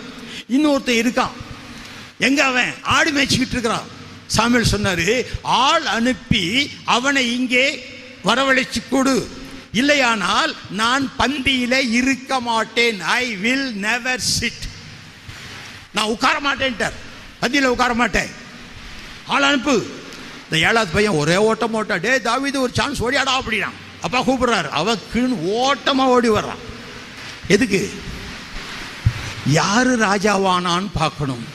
சாப்பிடணும். இதுதான் அவனுடைய மைண்ட்ல இருக்குது. வேகமாக ஓடியாந்தான் இவன் கிட்டத்துல வரும்போது கத்தர் சாமியலை பார்த்து சொன்னார் சாமுவேலே நீ எழுந்து இவனை அபிஷேகம் பண்ணு. அவன் வரும் வரையில நான் உட்கார மாட்டேன்னு சொன்னாரே. இவர் எப்போ உட்கார்ந்தாரு? இப்போ கத்தர் எழுந்து அபிஷேகம் பண்ணுங்கிறார். இவர் எப்போ உட்கார்ந்தாரு? கொஞ்சம் சிந்திங்க. நான் வர்ற வரைக்கும் உட்கார மாட்டேன்னு தானே சொன்னார். இப்போ எலும்புன்னு கத்தர் சொல்கிறாரு எப்போ உட்கார்ந்தாரு? இந்த தாவீதை பார்த்துட்டு அவன் சிவந்த மேனியான். அப்போது உடம்பு முழுதும் தெரியுது. ஆடு மேய்க்கிறவனுக்கு என்ன ட்ரெஸ்ஸு ஒரு கோமணம் கட்டிக்கிட்டு இருப்பான். அந்த காலத்தில் ஜட்டி கூட கிடையாது. இந்த கோமணாண்டி பெயரையா ராஜாவாக்குறதுன்னு சோர்ந்து போய் உட்கார்ந்துட்டார். அப்போ சொன்னார் நீ இன்னும் மனுஷன் முகத்தை தான் பார்க்குற உள்ளத்தை பார்க்க மாட்டேங்கிற. எம்பிரி எந்திரி. இவன் தான் ராஜா அபிஷேகம் பண்ண. மூன்று முறை ராஜ அபிஷேகம் பெற்ற தாவி இது. எதற்காக கர்த்தர் தாவிதை பிடித்தார்? இஸ்ரவேலுக்கு ஒரு ராஜ்யத்தை உண்டாக்க வேண்டும். தேவஜனமே உங்களை எதற்காக பிடித்திருக்கிறார்? இந்த பாண்டிச்சேரி பட்டணம் முழுவதையும் நீங்கள் தேவனுடைய ராஜ்யமாக மாற்ற வேண்டும். மாற்ற முடியும் உங்களால. எழுந்து கொஞ்சம் வெளியே தைரியமா போகணும். ஒரு சில சேதங்கள் ஏற்பட்டாலும் பரவாயில்லை. எழுந்து போனால் நல்லது. நான் எத்தனையோ காரிய எத்தனையோ ஊர்களில் அடிபட்டிருக்கேன் போலீஸ் ஸ்டேஷன் கொண்டு போயிருக்கிறாங்க. கொலை செய்யும்படி கத்தி சை சைக்கிள் செய்யலாம் தூக்கிட்டு வந்திருக்கிறாங்க. என் தலைமையில் கள்ள போகிறதுக்கு ஒருத்தன் பின்னாலே ஜோம் பண்ணும்போது வச்சுக்கிட்டு ரொம்ப நேரம் நின்று பார்த்து ஒரு போட முடியாமல் கீழே போட்டுட்டு போயிட்டான். ஒன்றும் செய்ய முடியாதுங்க. அவர் சித்தம் இல்லாமல் நான் சாக மாட்டேன். மரணம் கூட அவருடைய சித்தம் தான் மோசையுடைய மரணம் கத்தரால் நியமிக்கப்பட்டது. மோசை எப்படி இருந்தார் நூற்றி இருபது வருஷம். அவர் உடம்புல ஒன்றும் சோகவீனம் கிடையாது. எல்லாம் நல்ல ஸ்ட்ராங் பாடி பார்வை கண்ணாடியெல்லாம் போடல. நல்ல பார்வை அவருக்கு. தீட்சணியமான பார்வை. எப்படி செத்தார் அவர்? கத்தருடைய வார்த்தையின்படி மறித்தார் கத்தருடைய வார்த்தையின்படி. அப்போ கத்தர் கூப்பிட்டுற மோசே உங்களுக்கு நூற்றி இருபது வருஷம் ஆயிடுச்சு. நாளைக்கு உங்களுக்கு ஹாப்பி பர்த்டே இன்னைக்கு செத்து போங்கன்றார் அவர் செத்து போயிட்டார். கத்துடைய வார்த்தையின்படி. Even the death was appointed by God for Moses உங்களை குறித்து சித்தம் இருக்குமானால் நான் அதை தான் சொன்னேன் ஒரு இடத்துல. சுற்றி வளைச்சிட்டாங்க வெள்ளூர் கோட்டை மைதானத்தில். ஒரு பெரிய பட்டாக்கத்தையோடு நிற்கிறான் இறங்கி வா அப்படின்னா நான் ஏறி வா அப்படின்னு சொன்னேன். இன்னும் திமிரா பேசுகிறான் பார். திமிரு இருக்குது அதனால பேசுகிறேன் என்னை விட்டால் தானே வந்திருக்கேன். என் தேவன் உன் கையினால் தான் நான் சேக வேண்டும் என்று சித்தம் இருக்குமானால் இன்னைக்கு நீ என்னை கொல்ல முடியும். இல்லையானால் என் தலையில் இருக்கிற முடிய கூட உன்னால் எடுக்க முடியாது. போடா அப்படின்னு. அப்புறம் போயிட்டார் எத்தனையோ முறை. உங்களை குறித்த ஒரு திட்டம் நிறைவேறும் வரைக்கும் கத்தர் உங்களுக்கு ஜீவனை கொடுத்து கொண்டே இருக்கிறார். இந்த இந்த தேசம் உங்களுக்கு சொந்தமாகணுமா? எழுந்து போரடியுங்கள். உட்காந்துட்டு சபை கூட்டிட்டு ஆராதி சந்தோஷப்பட்டுட்டு போகாதீங்க. Every individual Christian must be an evangelist or a pastor or an apostle or a prophet ஏதாவது ஒரு ஊழியத்தை செய்யுங்க. நல்ல ஏதாவது செய்யணும். சும்மா இங்கே வந்துட்டு ஞாயிற்றுக்கிழமை வந்துட்டு போகிறது இல்லை. தசோபாகம் கொடுக்கறதில்ல காணிக்க கொடுக்கறதில்ல உங்கள் ஊழியம். உங்கள் ஊழியம் இந்த பாண்டிச்சேரியிலே கிறிஸ்துவை அறியாத மக்களை அறி செய்ய வேண்டும். அதற்காக கத்தர்களை பிடித்திருக்கிறார். தேவர் ராஜ்யங்களை ஏற்படுத்த வேண்டும். தெருவுக்கு தெருவு ஏஜி சர்ச்சுகள் வர வேண்டும். தெருவுக்கு தெருவு உங்களுக்கு வந்து பரம வேண்டும். அப்பொழுதுதான் கத்தருடைய மனம் சாத்தியடையும் அடையும். உங்களுக்காக மறித்த தேவன் உங்களுக்கு எதிர்பார்க்கிறார். நான் எதற்காக பிடி எஸ்தரை எதுக்காக பிடிச்சார்? எஸ்தரமாகிட்ட போய் எஸ்தர் எஸ்தர் நீங்கள் எப்படி ராணி ஆனீங்கன்னு கேட்டால் என்ன சொல்லுவாங்க அவங்க? நூற்றி இருபத்தேழு நாடுகளில் பியூட்டி கான்டெஸ்ட் வச்சாங்க. அதில் நான் தான் மிஸ் நான் தான் மிஸ் அந்த பேர் போட்டுக்காங்க. பியூட்டி குயின் அதனால நான் ராஜா என்னை கட்டிட்டார். அப்படியா? இந்த அழகு எதற்காக கொடுக்கப்பட்டது? ஒருதேகாய் கேட்கிறார். எஸ்தரே நீ தப்பித்துக்கொள்ளான்னு நினைக்காத.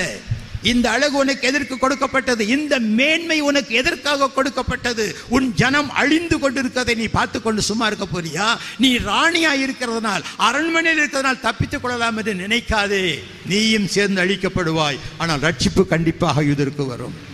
கிடைத்த இந்த தகுதியை ஏன் நீ மறைத்து வைக்கிறாய்? எஸ்ஆர் சொன்னாங்க நான் செத்தாலும் சாகிறேன். நான் ராஜ சமூகத்திலே போய் நிற்பேன். ராஜ சமூகத்தில் நின்ற எஸ்தர் என்ன செய்தாள்? பூரிம் என்ற பண்டிகை காரணமாக காரணமாயிருந்தாள் தன் ஜனத்தில் ஒருத்தன் கூட அழியாதபடிக்கு மீட்கப்படும் ஒரு வல்லமையான ஒரு சிஸ்டராக விளங்கினார். இன்றைக்கு ஜெப வலிமை ஜெப ஊழியத்தை செய்கிற பெண்கள் நிறைய பேர் ஆண்டவருக்கு தேவை. நிறைய பேர் தேவை. பவுலை ஏன் பிடிச்சார்? எல்லாரும் ரட்சிப்படணும். யூத ஜனங்கள் மட்டுமல்ல யூதர் அல்லாத ஜனங்களும் அவருடைய ராஜாக்களும் ஐந்து ராஜாக்களுக்கு பவுல் பிரசங்கம் பண்ணி இருக்கிறார் அகிரிப்பா ராஜா கதர்னார் கடைசியில் கொஞ்சம் குறைய உன்னை போல என்ன மாற்ற நினைக்கிறாய். பவுல் தைரியமா சொன்னார் என்னை போல அல்ல இந்த கட்டுக நீங்களாக எல்லு- முழுவதும் நீ கிறிஸ்தவராக மாற வேண்டும். சொல்ல முடியுமா அன்றைக்கு பாண்டிச்சேரி முதல்கிட்ட போய் சொல்லுங்க. அவர் ஒன்றும் கூட செஞ்சிட மாட்டார். ஒரு ஆள்கிட்ட சொன்னேன் ஏயா பைத்தியம் மாதிரி கத்திட்டு கிடக்கிறேன்னாரு. அவர் சட்டையை பிடிச்சி கிழிச்சு விட்டேன் நீங்கள் தானே சொன்னீங்க பைத்தியம்னு. பைத்தியக்காரன் மட்டும் தான் செய்வான். அதுக்கப்புறம் ஒன்றும் பேசல அவர். ஏதாவது நூதனமாக செய்யுங்க. தைரியமாக போங்க. கிதியன் அனுப்பும்போது நாலு ஏகே ஃபார்ட்டி செவனும் ரெண்டு டேங்க்கும் கொடுக்கல. ஒரு வார் பிளேன் கொடுக்கல. ஒரு சட்டி கொடுத்தார். மண் சட்டி ஒரு தீப்பந்தம். இதை வச்சுக்கிட்டு எவனாவது சண்டைக்கு போவானா ஐயா? சண்டைக்கு போனால் பர எல்லாம் பெரிய பெரிய ஆயுதமெல்லாம் தெரிக்கணுமே வெறும் மண் சட்டி உள்ள ஒரு தீவெட்டி. இதைத்தான் கொடுத்தார். போ. கிதியோனின் பட்டையும் கத்தோடைய பட்டையும் சொல்லு. அந்த தேசமே முறிஞ்சு விழலை. உங்களை கொண்டு பெரிய காரியங்களை செய்ய வேண்டும் என்று எதிர்பார்க்கிறீர்களா? சும்மா இருக்காதீங்க. சரங்கு பிடிச்சவன் என்ன பண்ணுவான்? சொரிவான். மூணு வருஷம் காலேஜில் படித்து சொரிவது எப்படின்னு கற்றுக்கிட்டு வந்தால் சொரிவான் ஆட்டோமேட்டிக்காக சொரிய மாட்டான் சொரிஞ்சு விடுங்க மற்றவங்களுக்கு கொஞ்சம் சொரிஞ்சிட்டிங்கன்னா தானாக சொறி எடுக்கும் அவனுக்கு. நீங்களே கொஞ்சம் சொரிஞ்சு பாருங்களேன். பக்கத்துலலாம் பிப்பெடுக்கும் கொஞ்சம் சொரியுங்க. காதில் சொரிஞ்சு விட்டுருங்க. அவன் உடம்பெல்லாம் சொரிஞ்சுக்கிட்டு இருப்பான். தேவனுடைய பிள்ளைகளே நீங்கள் சும்மா இருக்கலாகாது. கத்தர் எதற்காக உங்களை பிடித்தார்? எதற்காக பிடிக்கப்பட்டேனோ அதை நான் பிடித்துக் கொள்ளும்படி ஆசையாய் தொடருகிறேன். அடைந்தேன் அல்லது அடைந்தாயிற்று என்று நான் சொல்லவில்லை. பின்னானங்களை மறந்து முன்னானங்கள் நாடி போய்க்கொண்டே இருக்கிறேன். என்னை அழைத்தவர் உண்மையுள்ளவர் அவர் செய்வார். நீங்க உண்மையாலானா அவர் உண்மையுள்ளவர். பிடிச்சிட்டார்ல நீங்க உதறி விட்டுட்டு போய் தான் பாருங்களேன். நாலு மிதி ரெண்டு உத கொடுத்து திருப்பி கொண்டாந்து உள்ள போடுவார். நீங்கள் தப்பிக்க முடியாது. நீங்கள் அவரை விடவும் முடியாது. இந்த மாதிரி ரெண்டு கட்ட நிலையில் மாட்டிக்கிட்டோமே அதுக்காகிலும் அவருக்காக சில ஊழியங்களை செய்யுங்க. ஏதாவது ஒன்றை செய்யுங்க. ஒருவன் மனம் திரும்ப வேண்டும். ஒரு ஆள் மேலே கண் வையுங்க. ஒரு ஆள் மேலே கண் வைங்க ஒரு மாதத்துக்கு விட்டாமல் பிடிங்க. பார்க்கும்போதெல்லாம் அவனை ஏதாவது சொல்லுங்க. நிறைய வழிகள் இருக்குது என் மனசில் நிறைய வழிகள் இருக்குது நாங்கள் சொல்லிக் கொடுத்தோம். பிராமணர்கள் மத்தியில் ஊழியம் செய்வது அதுக்குன்னு சில ஸ்பெஷல் வழிகள்லாம் கண்டுபிடிச்சி மூன்று வருஷத்தில் நானூற்றி எழுபத்தி ஐந்து பிராமண குடும்பங்கள் ரட்சிக்கப்பட்டு ஞானஸ்தானம் எடுத்தாங்க. இன்னும் சேர்ந்து கொண்டே இருக்கிறாங்க. அது ரகசியமான ஊழியம். நாங்கள் அதை பிரபலப்படுத்தி நாங்கள் பிராமணுக்காக ஊழியம் செய்கிறோம் வால் போஸ்டெலாம் நாங்கள் போட மாட்டோம். எங்கள் பத்திரிகையிலும் போட மாட்டோம். இது ரொம்ப சென்சிட்டிவ் மினிஸ்ட்ரி அதனால் அதை ரகசியமாக செஞ்சுட்டு வரோம். நிறைய பேர் படித்தவங்க ஐஏஎஸ் ஆஃபீஸர்ஸ் எல்லாம் இன்றைக்கி கத்தரா இயேசு ஏற்றுக்கொண்டிருக்கிறாங்க. மினிஸ்ட்ரியில் உள்ளவங்க ஏற்றுக்கொண்டிருக்கிறாங்க. செக்ரட்டேரியட்டில் ஏற்றுக்கொண்டிருக்கிறாங்க. பேங்க்கில் போனால் நிறைய பிராமணர்கள் பேங்க்கில் முக்கால்வாசி பிராமணர்கள் தான் அங்கே இருக்கிறாங்க. அங்கே போய் நாங்கள் கிறிஸ்மஸ் நடத்துவோம். அந்த கிறிஸ்மஸ் நடத்தும் போது இயேசுவை பற்றி சொல்லுவோம். ஒரு பிராமண அதிகாரி superintendent of State Bank of India அவர் தலைமை தாங்கினார். அப்போ அவர் சொன்னார் நீங்கள் கிறிஸ்துன்றீங்க நாங்கள் கிறிஸ்டேன்னு சொல்கிறோம் இயேசு கிறிஸ்து பிறந்தபோது ஏரோதராஜா அவர் அழிக்க பார்த்தாரு. கிருஷ்ண பிறந்தபோது கம்சராஜா அவர் அழிக்க பார்த்தாரு. இயேசு கிறிஸ்து தப்பிக்கிறதுக்காக ஏப்துக்கு கொண்டுட்டு போயிட்டாங்க. கிருஷ்ணனை கூடையில் வச்சு வேற ஊருக்கு கொண்டு போயிட்டாங்க. இயேசு கிறிஸ்து சர்ப்பத்தின் தலையை நெசிக்கிறாருங்கிறீங்க இவரும் ஆதிசேஷ பாம்பு தலையை மேல் நின்று நெரிச்சிக்கிட்டாருன்னு சொல்கிறோம் எல்லாம் ஒன்றுத்தோம் அப்படின்ட்டு அவங்களுக்கெல்லாம் ரொம்ப சந்தோஷம். என் முறை வந்தது நான் பேச ஆரம்பித்தேன் ஐயா அவர்கள் நல்ல அஞ்சு நல்ல கம்பேரபிள் பாயிண்ட்லாம் சொன்னார். கொஞ்சம் நல்ல பாசிட்டிவ் சொல்லும்போது நெகட்டிவ் அங்கே இருக்கும். நான் கொஞ்சம் நெகட்டிவ் பாயிண்ட் சொல்கிறேன்ட்டு இயேசு கிறிஸ்து சரித்திரத்தில் வருகிற சரித்திர நாயகன் கிறிஸ்டன் கதையில் வருகிற வெறும் கதாநாயகன் இயேசு கிறிஸ்து கண்ணியின் கர்ப்பத்தில் பிறந்தவர் கிறிஸ்டன் தேவிக்கு வாசுதேவனுக்கும் ஆணுக்கும் பெண்ணுக்கும் பிறந்தவர். இயேசு கிறிஸ்து தன் வாழ்க்கையில் ஒரு பாவமும் செய்யவில்லை. கிறிஸ்டனுடைய லீலா வினோதங்கள் நமக்கு அதிகமாக நல்லா தெரியும். இயேசு கிறிஸ்து பிறக்கும்போது அவர் வந்து கூடையில் கொண்டு அவர் வந்து தப்பிச்சு போனார். தப்பிச்சு போகலை. அது அந்த சரித்திர மாறுதல் நமக்கு கிபி கிவி என்று பிரித்து கொடுத்துருக்குது இன்னைக்கு. கிறிஸ்டன் கிறிஸ்டனுக்கு பின்பு கிறிஸ்டனுக்கு பின்புலாம் ஒன்றும் இல்லை. ஏன்னா அது கதை வெறுங்கதை இயேசு கிறிஸ்து இன்ன விதமாய் மறிக்க போகிறோம் என்று முன்கூட்டியே சொல்லியிருந்தார். கிறிஸ்டன் ஆக்சிடெண்ட்டில் செத்து போயிட்டார். இயேசு கிறிஸ்து உயிர் தெழுந்தார் கிறிஸ்தவம் உயிர் தெழுந்ததாக கதையில் கூட எழுதலை. இத்தனை வித்தியாசங்கள் இருக்கும்போது எப்படி கிறிஸ்துவும் கிறிஸ்டனும் ஒன்றா இருக்க முடியும் அப்படின்னு கேட்டேன். அதுக்கும் எல்லோரும் கை தட்டினாங்க. யோசித்து பாருங்கள் அதுக்கப்புறம் கூட்டம் முடிஞ்சு வேணா கசமச கசமச பேச்சு. அதுக்கப்புறம் அந்த ஸ்டேட் பேங்க் ஆஃப் இந்தியாவில் பல கிளைகளில் என்னை கூப்பிட்டு பேச அழைத்தார்கள். உங்களால் முடியும். எல்லா இடத்துக்கும் பாஸ்டரே போகணும்னு நினைக்காதீங்க. பாஸ்டர் மேய்ப்பன். அவருக்கு மேய்க்க தான் தெரியும். ஒரு மந்த பெருகணும்னா மேய்ப்பம் குட்டி போடுவாரா? ஆடு குட்டி போடுமா? ஐயா அவரை போய் வச்சுக்கிட்டு பாஸ்டர் சரியாக மீன்ஸ் இப்போ சொல்லாதீங்க. நீங்கள் தான் குட்டி போடணும். குட்டி போட்டுட்டு வந்தீங்கன்னா அவருக்கு மேய்க்க தெரியும். அவர் மேய்ப்பார். எப்படி மேய்ப்பார்? குட்டி போடுற ஆட்டை மெதுவாய் நடத்துவார். ஏன்னா குட்டியும் கிடைக்குது பாலும் கிடைக்குது. அதனால வருமானம் மெதுவாக தடவி கொடுத்து நடத்துவார். மெலிந்த ஆட்டுக்கு எக்ஸ்ட்ரா தீனி போடுவார். கொளுத்த ஆட்டுக்கு ரெண்டு அடி கொடுப்பார். சபையில் இப்படிப்பட்ட ஆடுகள்லாம் நிறைய இருக்கும். ஆனால் நீங்கள் குட்டி போடலாம். அதுக்காக தான் இந்த காற்று கொஞ்சம் நேரமாக எடுத்துக்கொண்டு ஏற்கனவே சொன்னால் நான் வாயாடி வாயை திறந்தால் நிறுத்த மாட்டேன். ஆனால் நீங்கள் சாப்பிடணும் அடுத்த ஆராதனை நடக்கணும் கஷ்டமும் உணர்கிறேன் இப்படித்தான் அந்த சபையில் பேசும்போது நான் பாட்டுக்கு பேசிகிட்டே போனேன் கடைசியில் நேரம் ஒன்று தெரியல. என் மனைவி சொல்லுவாங்க நீங்கள் ரொம்ப பேசுகிறீங்க அப்புறம் வந்து நெஞ்சு வலிக்குதுன்னு சொல்லிட்டு இருப்பீங்கன்னாரு வலிக்க தான் செய்யும். பலவீனங்கள் உண்டு. பலவீனம் இல்லாமல் இல்லை. ஆனால் கிறிஸ்து பலப்படுத்துவாரானால் அந்த பலவீனங்கள் இல்லை. வசனம் தெரியல எல்லாருக்கும். என்னை பலப்படுத்துகிற கிறிஸ்துவனாலே எல்லாவற்றையும் செய்ய எனக்கு பலன். உண்டு. வசனம் நல்லா சொல்லிவிட்றீங்களே அப்புறம் காய்ச்சல் வந்தான்னு போயிடுறீங்களா அது ஏன் பலப்படுத்தக்கூடாதா?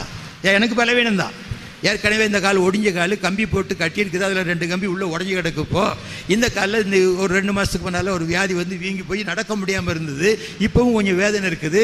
செப்பே பண்ண முடியாது நாங்கள் இந்த பாண்டிச்சேரிக்கு தான் வந்தேன் ட்ரீட்மெண்ட்டுக்காக அவங்க பார்த்து சொன்னாங்க அவங்க எலும்பு நல்லா இருக்குதுங்க. ஒன்றுமே இல்லை. நீங்கள் ஒன்றும் செஞ்சுக்க வேணாம். போங்கன்ட்டார். ஏனென்றால் ஒரு கிறிஸ்தவ டாக்டர். ஜெபம் பண்ணியிருப்பார் நினைக்கிறேன். அது சாணா தாலியாக போச்சு. இப்போ படிக்க தேடி வர எல்லாம் செய்யத்தான் செய்கிறேன். எனக்கு பலவீனம் உண்டு. வயசு எண்பது. மூச்சு வாங்குது. நீங்கள் உட்காந்து கேட்குறவங்களுக்கே மூச்சு வாங்கிட்டு இருக்குதே பேசுகிறவனுக்கு எப்படி இருக்கும்? இதெல்லாம் கொஞ்சம் சிந்திச்சு பார்க்கணும் இல்லையா? ஏன் இது? ஏன் இப்படி செய்யணும்? எப்படியாயிலும் கிறிஸ்து மகிமைப்பட வேண்டும். தேவனுடைய ராஜ்யம் இந்த உலகத்தில் ஏற்படுத்தப்பட வேண்டும். அதற்காக என்னுடைய அர்ப்பணத்தை நான் அவருக்கு கொடுத்தது உண்மையானால். விசுவாசிகளே நான் சுகமா இருக்கணுன்றதுக்காக நீங்க இயேசு ஏற்றுக்கொள்ளாதிருங்க. நான் ப்ரொமோஷனில் போகணும் வேலை கிடைக்கணும் சம்பாதிக்கணும் அதுக்கு இல்லை இயேசு உங்கள் பாவ மன்னிப்புக்காக ஏற்றுக்கொண்டீர்கள். எத்தனை பேர் பாவத்தில் அழிந்து கொண்டிருக்கிறார்கள் அவர்களுக்காக கரிசனைப்படுகிற ஒரு உள்ளம் உங்களுக்கு உண்டாகும் என்று கத்தர் விரும்புகிறார். அதற்காக நீங்கள் கத்தருக்கு ஊழியம் செய்யுங்கள். அசதியாயிராமல் ஜாக்கிரதையாயிருங்கள் ஆவியிலே அனலாயிருங்கள். கத்தருக்கு ஊழியம்